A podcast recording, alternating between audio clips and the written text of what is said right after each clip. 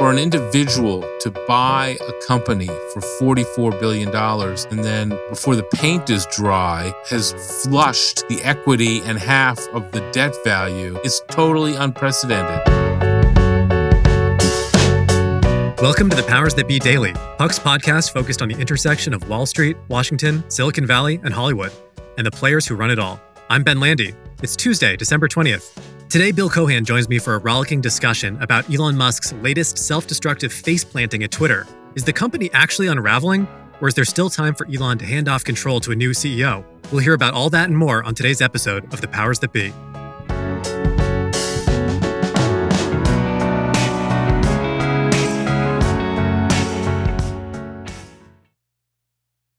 Are you tired of sleeping hotter than hell? I sure am. I sleep hot.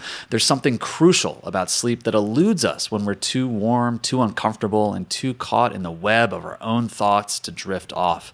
And while curiosity fuels our days, science tells us that cool sleep recharges our nights. That's where Chili Pad by SleepMe comes in. Meet the bed cooling system that elevates the quality of human life through cool sleep. The ChiliPad bed cooling system is your new bedtime solution. I love it. It lets you customize your sleeping environment to your optimal temperature, ensuring you fall asleep, stay asleep, and wake up refreshed. ChiliPad works with your existing mattress. It's a water based mattress topper that continuously controls your bed temperature from 55 to 115 degrees, allowing your body to rest and recover. This isn't just about escaping the heat, it's also about optimizing your sleep for better health, more energy, and improved physical and cognitive performance, which I obviously need hosting a podcast. Chili pads are designed for one or two sleepers, so if your sleep partner likes to sleep at a different temperature, or you only need it for one side of the bed, that's okay too, and we know that's crucial. Plus, you can schedule automated temperature changes to trigger deep sleep. But when I'm at home, Chili Pad solves those problems. So trust me on this one. Visit sleep.me slash powers to get your ChiliPad and save up to $315 with code POWERS. This offer is available exclusively for Powers That Be listeners and only for a limited time. Order it today with free shipping and try it out for 30 days. You can return it for free if you don't like it with their sleep trial. Visit www.sleep.me slash powers because you're not just investing in better sleep, you're creating a better life. Welcome back to the Powers That Be. I'm Ben Landy, filling in for Peter Hamby. And I'm here with Bill Cohan. Hey, Bill. Hey, Ben. It's great to be here. Bill, you had made a prediction a while back that if and when Elon took over Twitter, uh, which he, of course, went on to do, that if he brought Donald Trump back to the platform, it would eventually become this sort of inhospitable hellscape, that would be so dominated by hate speech and arguing and nonsense that sane people would flee the platform. You were not correct that Donald Trump would return to the platform. He he was um, reinstated, but has not actually started tweeting again. But you were correct in how quickly the platform has become basically unusable, not just from like a technical perspective, but the rapid, rapid shift in the tone of the site, the type of people who are dominating conversation, and the number of people who are genuinely fleeing the platform for uh, for alternatives. I mean, it really has been an astoundingly quick shift. I've been trying to figure out myself whether things have changed. It's really hard for me to tell, aside from a really new group of sort of annoying advertising. Now I can't even figure out, you know, what the news is on Twitter anymore. So as you know, Ben, I've been, uh, you know, much more focused on sort of the operational and financial disaster that is Twitter. And just for an individual to buy a company for $44 billion and then before the paint is dry has basically flushed the equity and half of the debt value. I mean, it's totally unprecedented. That just never happens on Wall Street because usually people who buy other companies want to make them successful. They have like financial stakes at risk. They have a lot of money at risk. They want to do everything they can to make the investment pay off. I've never seen anything like this where he seems totally indifferent to the, you know, financial consequences of his actions and the other 18 or so investors who put up the 7 billion seem to be totally indifferent too. I mean, I've just never seen anything like it. And the banks who ha- are sitting on a loss of half of the 13 billion that they've put up are sitting there quietly as well. Now, obviously, there must be some major churning going on behind the scenes that we haven't heard about yet. But I mean, I've literally seen nothing like this, and I've been, you know, involved in Wall Street uh, since you know 1987. Well, well, get into all that, including everything that's happening with the banks. But just to catch listeners up to speed in terms of developments over just the last couple days or so, Musk suspended the accounts of a dozen or so prominent journalists, including uh, journalists at the New York Times, The Post, uh, even Fox News. This was allegedly because they were imperiling his family by reporting on or even just sort of elliptically mentioning the existence of this account called Elon Jet, where some uh, some college student basically was pulling in public data on um, where Elon's private jet was. This is information that is um, publicly available from the government. In most of those cases, those journalists, of course, were people who had criticized Musk, and it definitely felt like this was a thinly veiled excuse for him to just boot them off the platform. I mean, this is really incredible when you consider that, like, a major reason Elon Musk said he wanted to buy this platform originally was his stated commitment to free speech. And then Elon follows that up not just by banning those accounts, but banning accounts that link to Mastodon. This was a competitor social network where Elon Jet was still hosted. Um, he stopped people from mentioning or linking to Mastodon. And then over the weekend, followed this up with another, uh, you know, seat of his pants policy to ban links to all other social media platforms. He eventually rescinded that policy, but not before driving a lot of people off, including some of his closest fans and allies, Silicon Valley guys who have worshiped the guy forever and are now starting to recognize, well, maybe Elon's not a business genius after all. Bill, my question for you is like, who is going to step in to impose any kind of sanity or governance here? I mean, there, there's no board. Whose job is it to get this guy in line? You didn't mention the poll that he did that should I be replaced as CEO? That poll came back as saying, uh, oh, yeah, Elon, we do think you should be replaced as CEO. And then he responded with things like, well, you'll never find another CEO. I'm, I'm not replaceable because there are so many problems here that you'll never find anybody to take this job. I don't know whether he's going to replace himself as CEO. Look, I mean, again, he owns whatever 78% of the company. There's no board. He is the CEO. He can do what he wants, I guess. I mean, it's, you know, one of the things about democratic capitalism. He can do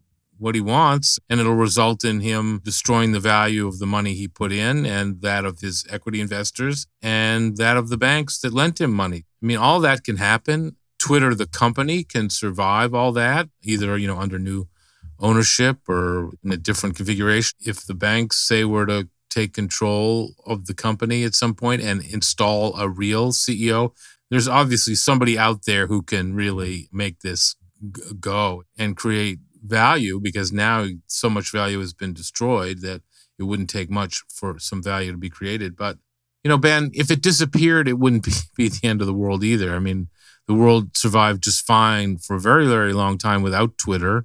Yes, it had some usefulness and it was a place to go where you could quickly find out what was going on and you could build a following. Uh, you know, I mean, again, if you had anything over like a million followers, I mean, that would be an extraordinary army that you could command, let alone like Elon, 120 million followers. Uh, so there's something to be said f- for that. But we also thought, you know, MySpace was the be all and end all of, of, of social media once upon a time, and it obviously wasn't. So things get destroyed all the time, and uh, new entrants come in to replace them that we think, you know, don't have a chance to survive, let alone thrive, and yet, yet they do. We can obviously get over Twitter disappearing. To me, it's uh, just, I mean, just as a pure former M&A practitioner uh, to watch this d- destruction of value so quickly uh, without anybody making a peep. Usually at this point in the destruction cycle, there's a lot of noise. I mean, you just see, like, you know, in the FTX bankruptcy, all the noise being made about the destruction of value and who's been hurt and what are we going to do? How do we get our money back? And the new CEO saying this is the, you know, the most poorly managed company I've ever seen in my life. Twitter, aside from the people who've been fired and whose severance he did not honor, which is despicable. You know, I'm really surprised at the other equity investors, the banks, they're pretty quiet. Bill, I mean, you mentioned like historical parallels, and you are a historian of Wall Street, among other things. You mentioned uh, MySpace. Obviously, that was a tech company that was big for a moment and it sort of faded away, replaced by Facebook.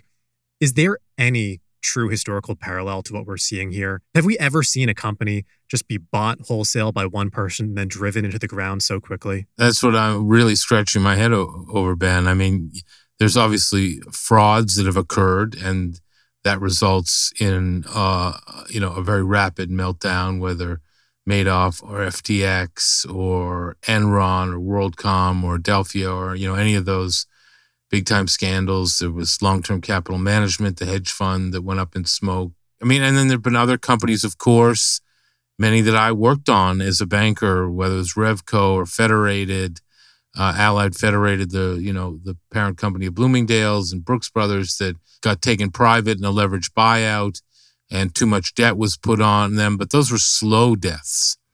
You know, those were slow deaths. That took, you know, years. And that was deaths with people trying their hardest to make them a success. As I said, you know, normally the people who put equity into these things or the banks that provide the financing care a lot about trying to make these things work.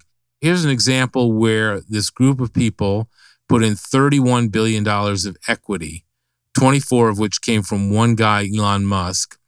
The 7 billion others came from a bunch of 18 others of his friends. And nobody seems to care whether it goes down the tubes.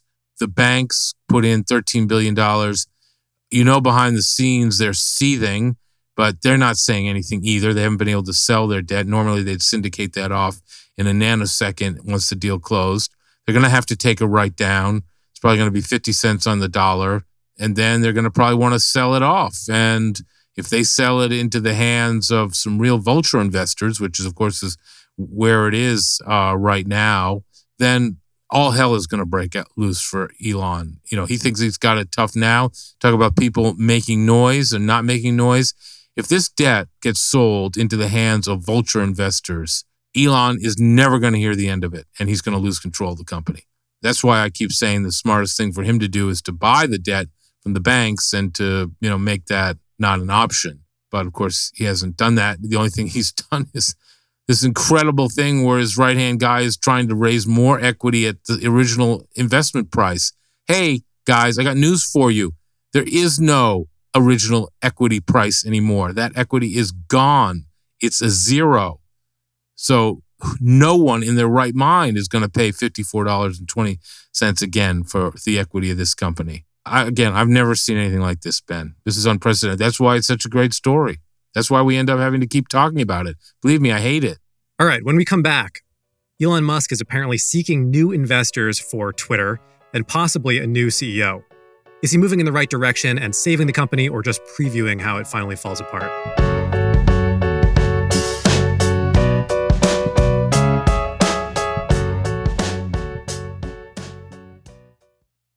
Hey, Powers That Be listeners, I'm here to tell you that there's no reason to panic the next time you're searching for the perfect gift. Now you can use gift mode on Etsy.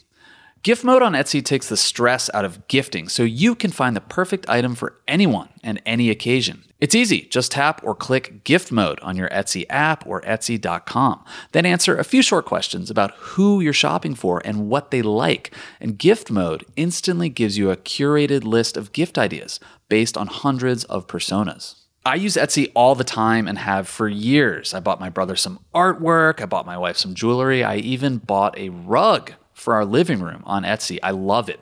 But there's a lot of pressure around gifting. I usually have a hard time thinking of gift ideas for friends and family members around the holidays or birthdays in my life. And sometimes I get super stressed trying to find the perfect thing. But now with gift mode on Etsy, I can search hundreds of gifting personas and find so many incredible items. And I actually just found the perfect gift for a buddy who's just as into Cincinnati sports as I am a hot cup of Joe, Joe Burrow mug. That's right, I found that on Etsy. It's amazing. Now it's simple to find gifts made by independent sellers for all the people in your life. So whether you need a housewarming gift for the new homeowner or a birthday present for the pickleballer, Gift Mode has you covered. Need to find the perfect gift? Don't panic. Try Gift Mode on Etsy now. This episode is brought to you by Shopify. Forget the frustration of picking commerce platforms when you switch your business to Shopify, the global commerce platform that supercharges your selling wherever you sell. With Shopify, you'll harness the same intuitive features, trusted apps, and powerful analytics used by the world's leading brands. Sign up today for your $1 per month trial period at shopify.com slash tech, all lowercase. That's shopify.com slash tech. So, Bill, Semafor reported the other day that Elon Musk is actually seeking new investors at the original price of $54.20, which is sort of absurd and hard to believe. And, Bill, I'm wondering if you think that the investors that Elon is reaching out to now are just ideological allies who want to get in on this particular project, or if there is any kind of financial logic to actually buying in with equity at $54.20 a share.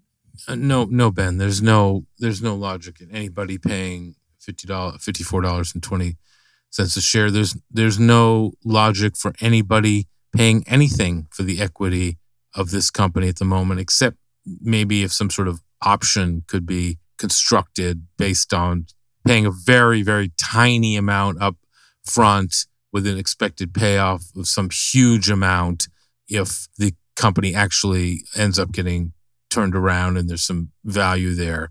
You know, Semafor may have reported that, but uh, there's no one who's stepping up and saying, "Oh, me, me, uh, I want to invest at 54.20."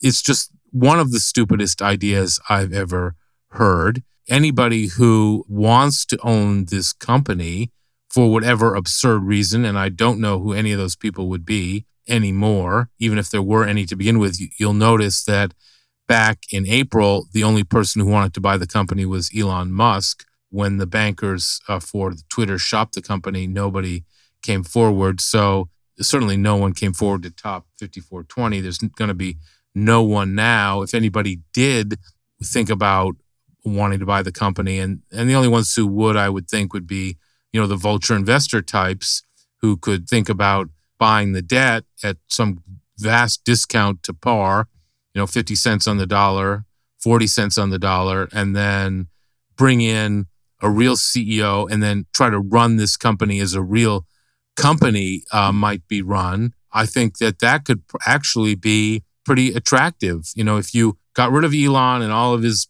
pathetic behavior and then brought in, you know, a Dick Costolo again, or, you know, Bob Iger, maybe, you know, the usual geniuses who run corporate America and actually ran it like a media company and ran it with some subtlety and savvy I think actually you could, you know, bring people back to it and resurrect it. I mean, we're getting to a point where it might be beyond hope, but I think if you did that soon enough, you could actually create a lot of value here and it would be worth something again. Other than that, uh, no one's going to buy in at 54.20. No one's going to buy the debt at 100 cents on the dollar. I mean, this company is going down the tubes. It probably will file for bankruptcy, which is one of the things that Elon keeps talking about. I mean, he's obviously got till April, he doesn't have to make an interest payment till April, and then he's got to come up with something like $600 million. Well, and say he did decide to step down and, and bring in a better full time CEO to run this company. Who is going to want that job? Elon tweeted the other day that um, no one who wants this job can actually keep Twitter alive. There's no successor. That's got a sting for his buddies like Jason Calacanis and some of these other guys who have been raising their hand and shouting like me, me, me for a while. But like he's right. What talented, smart, self respecting person is going to take a job where they have to report to Elon Musk? You know, it's like agreeing to be Donald Trump's vice president. You're just going to spend all of your time apologizing for and justifying this maniac who actually owns the company. And yet there was somebody who agreed to serve as Donald Trump's vice president. well, that's true. It all comes down to money. If you offer somebody enough money to take that job, they'll probably say, What the hell? I mean, assuming they don't have anything else to do uh, of note. Uh, there are plenty of uh, ex CEOs out there. I'm sure if you you know offered them enough money, they would want to do it. Then your life truly will be miserable because he's not going to go anywhere. He's still 78% shareholder. Now, if you could somehow work for the creditors who own the company, that might be a lot more interesting. That's a job even I would consider taking, Ben. Do you have a candidate in mind who would uh, who would want to work for Twitter if it was owned by uh, Oaktree Capital or the like? Oh, I think a, a lot of people would because they would have paid, you know, whatever, 40 or 50 cents on the dollar. and it would be, you know, heavily equity incented compensation towards, you know, just bringing the damn thing back to normal. If you were to buy this at 40 or 50 cents on the dollar, just, you know, 50 cents on the dollar for the debt, that's a six and a half billion dollar purchase price versus the 44 billion that Elon paid. Okay. If you could get the EBITDA back to a billion dollars, which, you know, theoretically it was, then you're talking about six times EBITDA that you paid as opposed to the 44 times EBITDA that Elon paid. If you can do that, and I don't know that it would be that hard to get people just to restore normalcy to this thing, then you're going to create a lot of equity value and you're going to get really rich. So somebody would be happy to do that. Absolutely. But only if you're working for Apollo slash Oaktree. It seems like the only other point of leverage to pull this company out of Elon's hands might come from the Tesla side, right? I mean, that that is a publicly traded company. There is a board, even if it is in Elon's pocket. And he's also presumably going to be facing shareholder lawsuits if they haven't already been filed that he's barely paying attention to this thing, that he's become negligent while he's spending all of his time at Twitter, and that his ownership of Twitter, which is uh, looks like it's forcing him to liquidate a lot of his Tesla holdings, presumably in order to fund the uh, the outstanding debt payments which are coming up, is driving down the Tesla stock. And, and after he said he wouldn't sell any more Tesla stock, which I would think the SEC would be interested in analyzing. You know, I mean, I think there could be some pressure from Tesla shareholders. Again, if I were a Tesla shareholder, I'd be ripped. But, you know, I never understood the Tesla shareholder base in the first place. This is a company that made most of its profits for, for the long time selling carbon credits, not making electric cars. I believe it started to make money from selling electric cars, but its valuation has been absurd.